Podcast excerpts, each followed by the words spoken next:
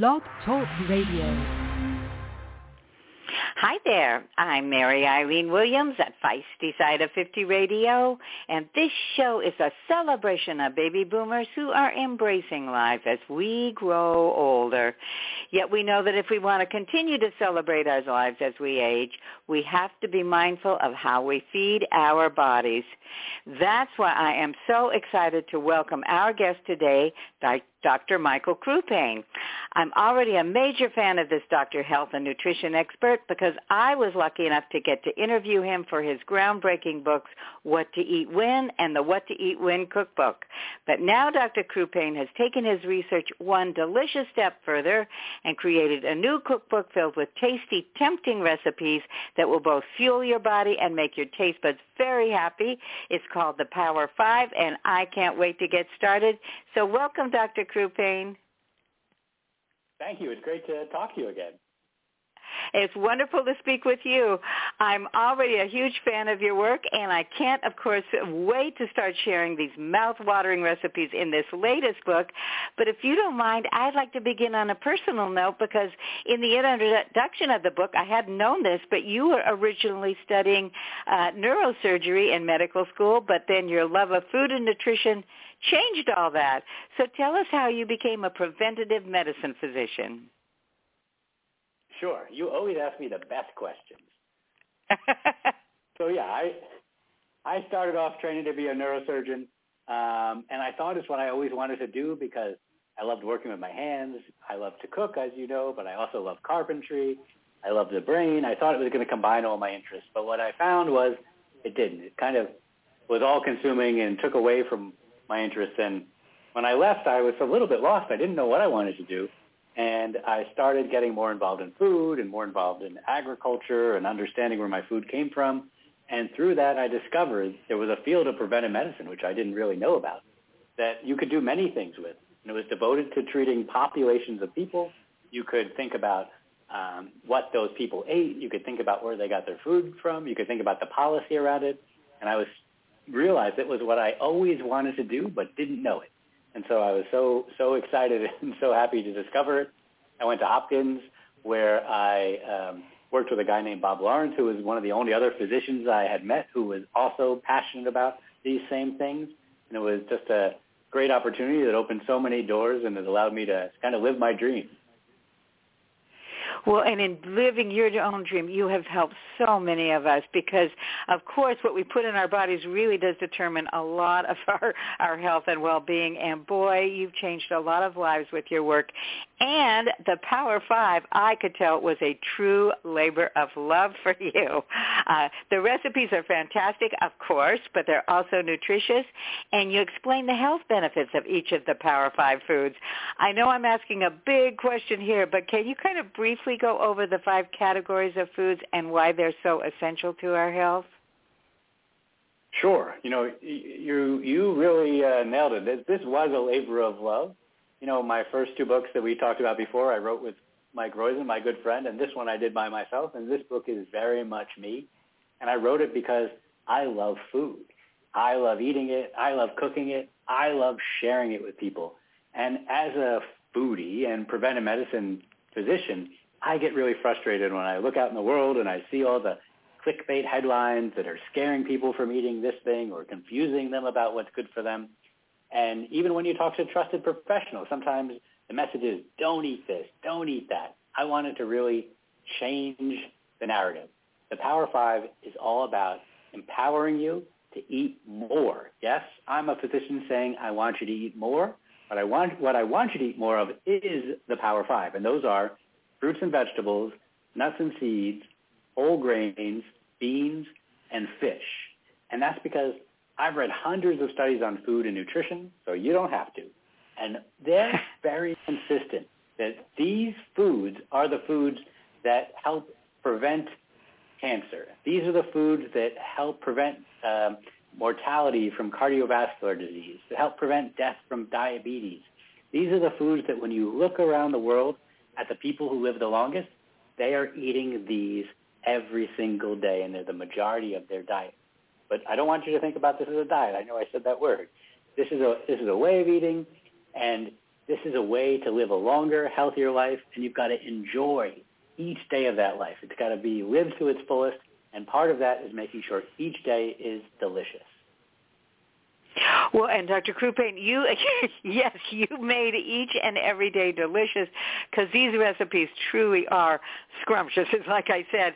And I also wanted, before we get into maybe some specific recipes, I also wanted to mention I was very much appreciative on your sections on sourcing food. I know you're a big fan of farmers markets. Do it yourself. I'm going to try those too. But to me, too, the cultural appreciation of food because it's such a rich heritage that the various cultures bring to this country and the food. And you really shared that in the book. Yeah, that's really important to me. I mean, I spent a lot of time traveling around the country, a lot of time traveling in the world. Whenever I have the opportunity to cook with one of my friends' moms who comes from a different culture than me, I jump on that opportunity and, and try to learn something new. There's so much we can learn from other cultures, whether it's recipes or ingredients or ways of cooking. And I really wanted to bring that all together into this book because it helps make everyone a better cook and it helps us to understand each other better, right? We, we, when we can talk the language of food, we can get along with people we might not know other things about. And in the book too, you represented that some of the recipes, and I will use the diet word, are like cardboard. But I want to uh, uh, suggest that every anybody who feels that way about any kind of food that's good for them, they need to try broccolini with roasted pepper sauce. So tell us a little bit about that recipe. Another favorite of mine, chickpea Murphy. Uh, uh what are some of your favorites, and and how did you select these recipes and uh, bring them to perfection, I will say, Dr. Crupain. Yeah, so I'll say, even though I'm a preventive medicine doctor, I don't buy many cookbooks with a health focus. And that's because you usually end up with things that don't taste good. They've got weird ingredients, strange substitutions, the recipes that you won't want to make more than once. So I wanted to make sure this is a cookbook first. It just happens to be healthy for you, not a health book that you cook from. And so I turned my kitchen into basically a lab where I worked for about two years on the recipes, just the recipes, uh, creating them, testing them over and over again to make sure that they were absolutely delicious and that you would want to make them in your own home and that even the pickiest of eaters would want to have them. So yes, I love broccolini. Uh, I like to eat broccolini just basically steamed, boiled with a little bit of salt and olive oil. It's delicious but you can amp up the flavor and get more Power 5 ingredients in if you make the red pepper sauce. Adds, adds a whole other layer and gets you a couple more Power 5 foods. Um, one of my favorite recipes is the eggplant parmesan recipe. It's comfort food to the max, uh, but usually it's terrible for you. So a doctor recommending it sounds very strange. My recipe makes it easier to make and healthy, even though you might not think about it as healthy. So I like to um, not salt the eggplant. I don't want to bread it. I don't want to fry it. So I'm taking out the carbs and I'm taking out a lot of saturated fat. I cut it really thin and I stack it really high, many layers. In between each of the layers, I put a little bit of a super simple tomato sauce, a little bit of basil if it's available and in season, and then a little bit of grated Parmesan cheese or a little bit of pecorino cheese, a sheep's milk cheese. These are aged cheeses, so they're packed with flavor. A little bit goes a long way. So instead of using a melty mozzarella cheese, which is kind of on the blander side, I'm adding extra flavor.